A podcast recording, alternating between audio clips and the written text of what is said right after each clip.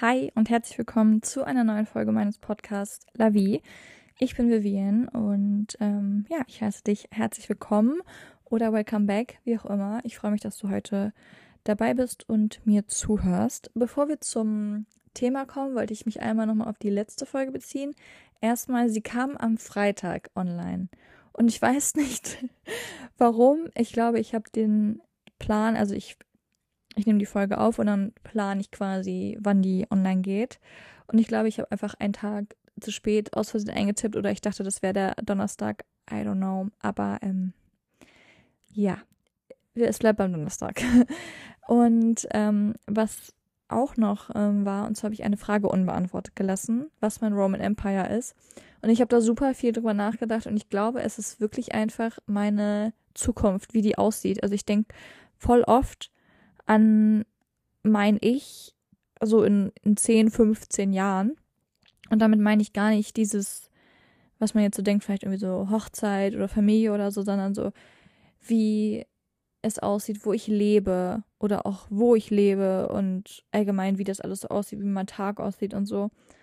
Ähm, vielleicht manifestiere ich mir das damit auch so ein bisschen, aber irgendwie, das ist das, worüber ich super oft nachdenke. Also mindestens so zwei, dreimal die Woche stelle ich mir meine Zukunft vor oder plane irgendwas, was das angeht.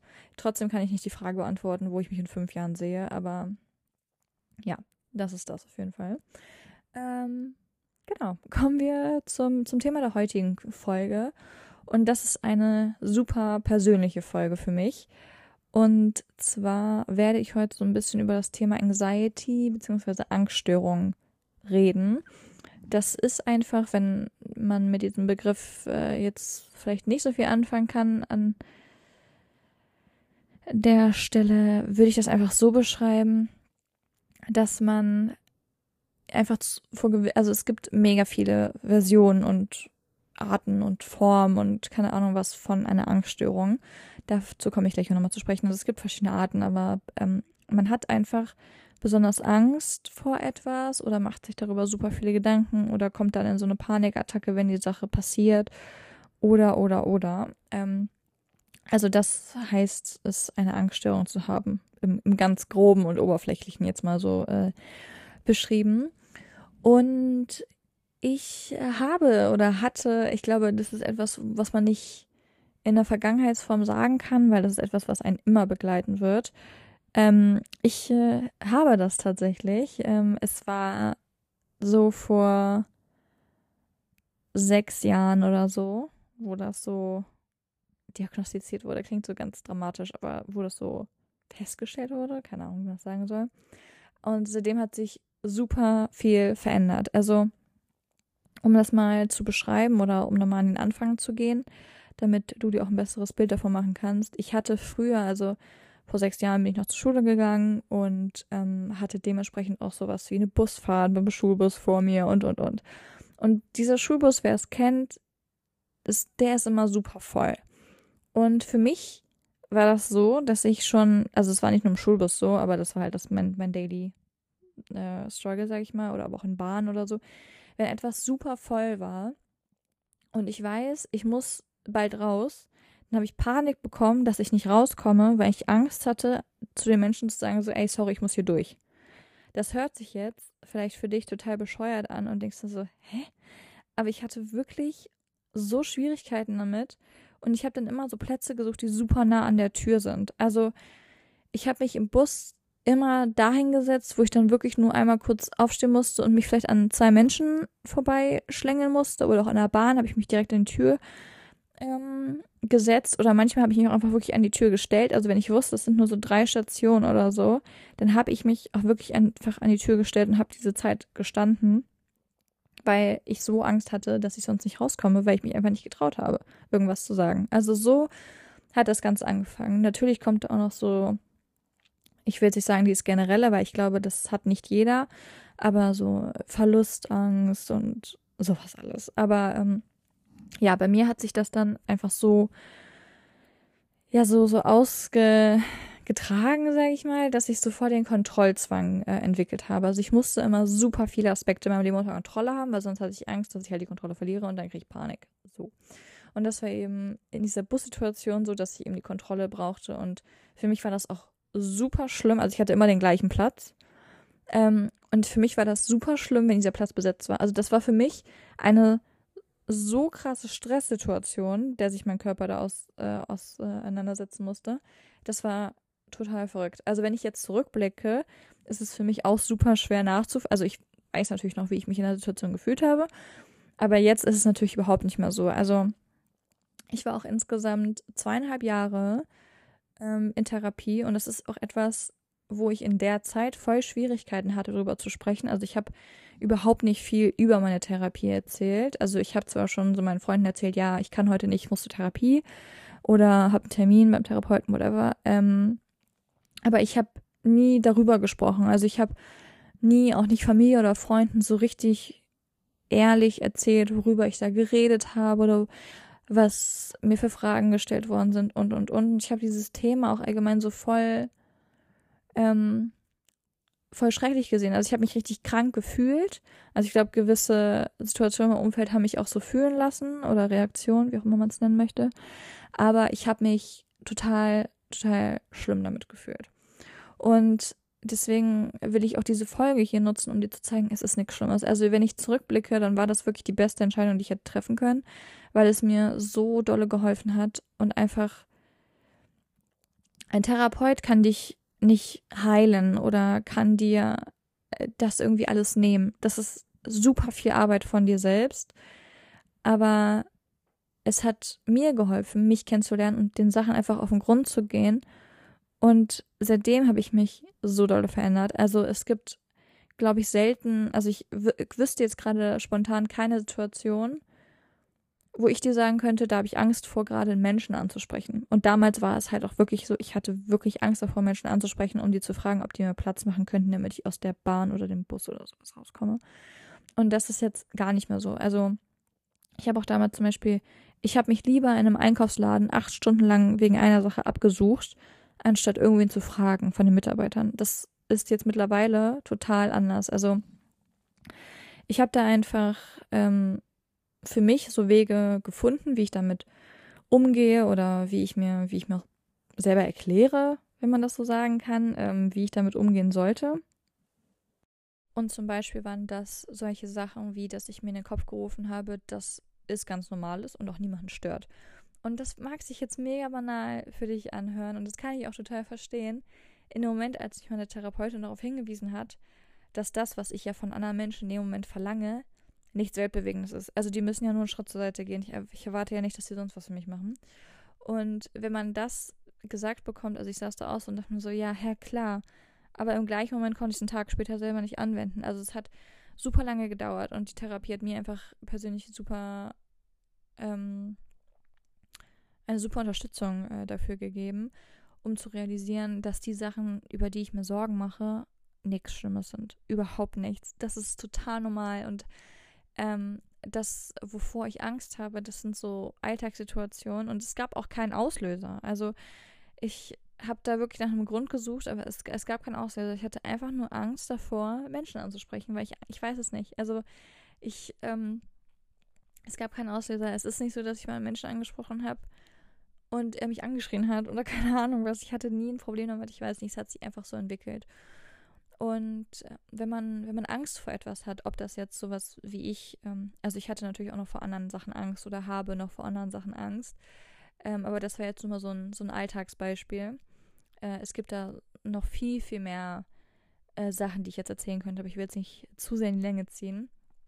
Auf jeden Fall in diesen Situationen, wo ich dann eben Angst verspürt habe und dementsprechend auch Panik bekommen habe, war es wirklich so, ich hatte Herzrasen, ich habe richtig angefangen zu schwitzen, mir ging es nicht gut, ich habe auch richtig so, also wenn man sich so ein bisschen komisch einfach im eigenen Körper fühlt, so habe ich mich gefühlt, das kennst du bestimmt auch. Und äh, das waren Situationen, das konnte man auf Dauer nicht so machen. Also das war wirklich dann wichtig, dass mich da jemand so ein bisschen wachrüttelt, klingt super übertrieben, aber dass mir jemand mal sagt, hey, versuch doch mal das und das. Weil ich wäre in dem Alter von 15 oder 16 nie darauf gekommen, mir ein Buch zu schnappen und nachzulesen, wie man sich in einer Panikattacke fühlt. Für mich war das auch damals keine Panikattacke. Also ich habe das auch so gar nicht verstanden irgendwie, was da in meinem Körper so abgeht. Also natürlich habe ich gemerkt, okay, du reagierst darauf, aber ich wusste zu dem Zeitpunkt nicht, wie äußert sich eine Panikattacke, was ist eine Panikattacke und was, hä? Also ich konnte mit dem Begriff Panikattacke auch erstmal gar nichts anfangen. Also als meine Therapeutin mir gesagt hat, ja, also sowas, das sind dann Panikattacken und deine Angst äußert sich dadurch. Ich muss erstmal googeln, was das richtig ist.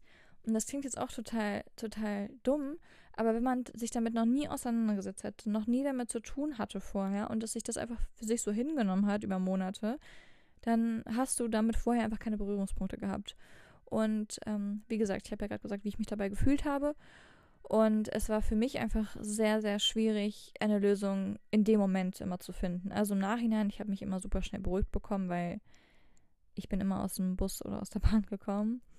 Ähm, aber ich wollte trotzdem natürlich nicht mehr diese Panik verspüren. Und mir hat es, was das angeht, ähm, unfassbar geholfen, einfach mich mit meinen Surroundings, mit meiner Umwelt einfach kurz wieder zu verknüpfen weil du neigst in einer Panikattacke sehr stark dazu, ähm, einfach aus der Situation herauszukommen. Du bist gar nicht mehr in dem Moment drin, der gerade existiert, weil in dem Moment, in dem du eine Panikattacke hast, hast du gerade eigentlich nichts Schlimmes um dich herum, meistens, also im Alltag. Und ich saß dann oder stand halt äh, in diesem öffentlichen Verkehrsmittel und hatte eine Panikattacke, aber in dem Moment gab es nichts, worüber ich hätte Panik haben können. Ich war noch nicht in der Haltestelle, wo ich hätte aussteigen müssen. Die Bahn war auch noch nicht voll oder der Bus oder das sind immer so Sachen. Ich habe mir grundlos Gedanken darüber gemacht, was wäre, wenn.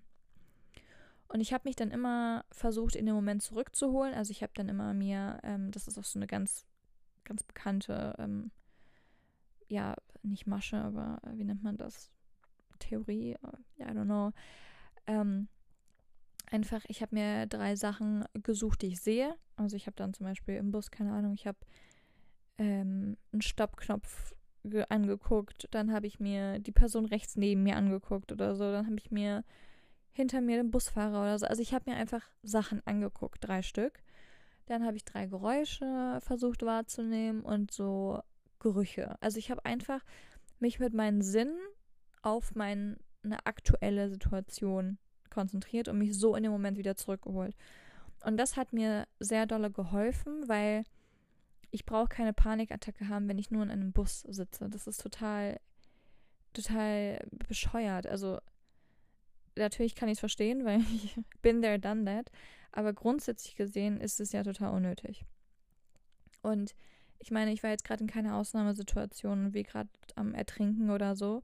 Da würde ich jetzt auch nicht sagen, such dir drei Sachen, die du sehen kannst, such dir drei Sachen, die du anfassen kannst. Also das würde ich, das ist, das ist nicht so gemeint, aber so eine Alltagssituation. Versuch dich einfach, wenn du unruhig wirst und wenn du merkst, okay, ich, ich gehe hier gerade irgendwie so ein bisschen äh, neben der Spur, versuch dich in den Moment zurückzuholen. Und das hat mir allgemein innerhalb diesem ganzen Angststörungsthema so weitergeholfen, weil du entwickelst ob das jetzt gerade in der Situation ist oder ob es ist, wenn du dir etwas vorstellst und dann Angst kriegst. Du entwickelst einfach so schnell diesen, diesen Kreislauf, wo du nicht rauskommst. Also das ist wirklich, ich brauchte mir auch damals nur Gedanken, um irgendwas zu machen. Zum Beispiel meine Verlustangst war damals auch sehr, sehr stark. Und ich habe mir dann äh, immer, also ich hatte zu der Zeit eine Beziehung und ich habe mir dann so oft vorgestellt, oh Gott, wie wäre es denn, wenn ich den jetzt verliere? Und ich habe mich so sehr in diesen Gedanken reingesteigert und in diesen Gedanken verloren, dass ich Panik bekommen habe, als wäre ich in der Situation gerade verlassen zu werden. War das Deutsch? ich hoffe. Aber ähm, die Situation hat in dem Moment gar nicht stattgefunden. Ich war in meinem Bett oder keine Ahnung wo und habe einfach nur so über nachgedacht. Und in solchen Momenten allgemein, immer wenn du nicht gerade in Ausnahmesituationen bist, versuch dich in den Moment zurückzuholen, weil es ist meistens, und das habe ich auch schon öfter in meinem Podcast gesagt, die Situation ist meistens gar nicht so schlimm, wie du in dem Moment gerade denkst oder fühlst oder whatever, weil du bist nicht am Ertrinken, du bist einfach nur in deinem Alltag. Es ist alles in Ordnung, es ist alles gut. Und es verlangt einem als Menschen unfassbar viel ab, sich auf sowas einzulassen, auf diese ganzen äh, Methoden und auf dieses ganze darüber reden und sich öffnen. Und das verlangt einem so viel ab. Deswegen, ich habe vor Menschen, die zur Therapie gehen oder gegangen sind, ich habe vor diesen Menschen so unfassbar viel Respekt, was das Thema anbelangt, weil es einfach ein riesen Ding ist. Und ich glaube, man versteht das als Außenstehender nicht oder wenn man das noch nie gemacht hat. Aber wenn du da einmal die Woche sitzt und eine Stunde geht das ja meistens, über all das redest und dann erstmal merkst, Gott, wie viel läuft hier eigentlich gerade schief, weil du dich halt wirklich, du redest meist über die, über die schlechten Sachen. Natürlich erzählst du auch die guten, aber die wurden bei mir zum Beispiel nicht so stark einfach thematisiert. Das heißt, ich saß da manchmal und dachte mir so, boah, wie scheiße ist mein Leben. Aber es war natürlich nicht scheiße, aber ähm, so, das ist schon hart und das ist super schwierig, aber trotzdem würde ich sagen, das ist das Beste überhaupt, weil egal was für eine mentale Belastung du, du rumträgst, ob es jetzt eine Angststörung ist oder nur Panikattacken, das muss auch nichts mit Angst verbunden sein, ähm, oder irgendwie Depression oder ähm, es gibt super viele, viele Krankheiten oder allgemein, wenn es dir einfach nicht gut geht, es muss ja keine richtige Krankheit sein. Sobald du merkst, es geht dir nicht gut, versuch einfach, ich weiß, dass es heutzutage super schwer ist, einen Therapieplatz zu finden, besonders im Erwachsenenalter. Ähm, versuch dann trotzdem, wenn es gerade keinen Platz gibt, versuch irgendwie mit einem Journal oder so oder mit deiner deinem besten Freund, deiner besten Freundin, wie auch immer, versuch einfach drüber zu reden. Und diese Person muss keine ausgebildete Therapeutin sein und das Buch muss kein ausgebildeter Therapeut für dich sein. Es geht nur darum, dass du einfach reflektierst und dir mal objektiv die Situation, in denen es dir nicht gut geht, anguckst und merkst, hey, es ist gar nicht so schlimm, wie ich in dem Moment dachte, weil das ist es zu 90 Prozent immer auch nicht. Und einfach in diesem Moment mal zurückholen oder auch reflektieren, also rückwirkend reflektieren in diesem Moment zurück, das sind wirklich, das ist wirklich das, der Key dazu, damit umzugehen und sich beruhigen zu können. So, das war auch schon die Folge für diese Woche. Ich hoffe, sie hat dir gefallen und vielleicht auch ähm, ja etwas Zuspruch gegeben, dass du auch mit solchen ähm, Struggles äh, definitiv nicht alleine bist. Glaub mir, das haben viel, viel, viel, viel Menschen, als man denkt. Ob das jetzt was Diagnostiziertes ist oder ob das was ist, wo einem einfach gerade für ein paar Monate ein Paket äh, aufgesetzt wurde, mental, sage ich jetzt mal. Du bist nicht alleine. Es gibt immer Sachen, womit man sich irgendwie wieder in einen Moment zurückholen kann und sich beruhigen kann. Versuch einfach für dich herauszufinden, wie du dich am besten wieder in den Moment zurückkriegst. Aber ich hoffe, dass, falls etwas ist, was für dich schwierig ist, hat es dir etwas geholfen. Ansonsten werde ich da bestimmt auch mal in Zukunft nochmal weiter drüber reden. Das ist ein Thema, was mich super lange beschäftigt hat und auch immer noch beschäftigt. Ich habe jetzt einfach meine Wege gefunden. Ich kann damit jetzt zu 95 Prozent super umgehen. Also neun von zehn Fällen ähm, sind für mich total in Ordnung. Es wird immer mal wieder Ausnahmen geben, wo auch ich struggle, mich in den Moment zurückzuholen, aber so ist das eben. Und auch das ist total normal und es ist total gut und ich lerne daraus und ähm, nur so wächst man auch an dem Ganzen. Deswegen, ja, das wird nicht meine letzte Folge dazu sein. Aber ich glaube, das hat alles schon mal jetzt so einen groben Überblick gegeben und ich wollte einfach dieses, ja, einfach in diesem Moment zurückkriegen, ähm, mal angesprochen haben, weil ich glaube, das ist super interessant zu wissen, allgemein für Situationen, wenn man sich zu sehr etwas reinsteigert. Wie gesagt, ich hoffe, es hat dir gefallen und ansonsten, äh, wenn nicht, dann hören wir uns äh, nächste Woche wieder mit einem anderen Thema und bis dahin, ciao, ciao.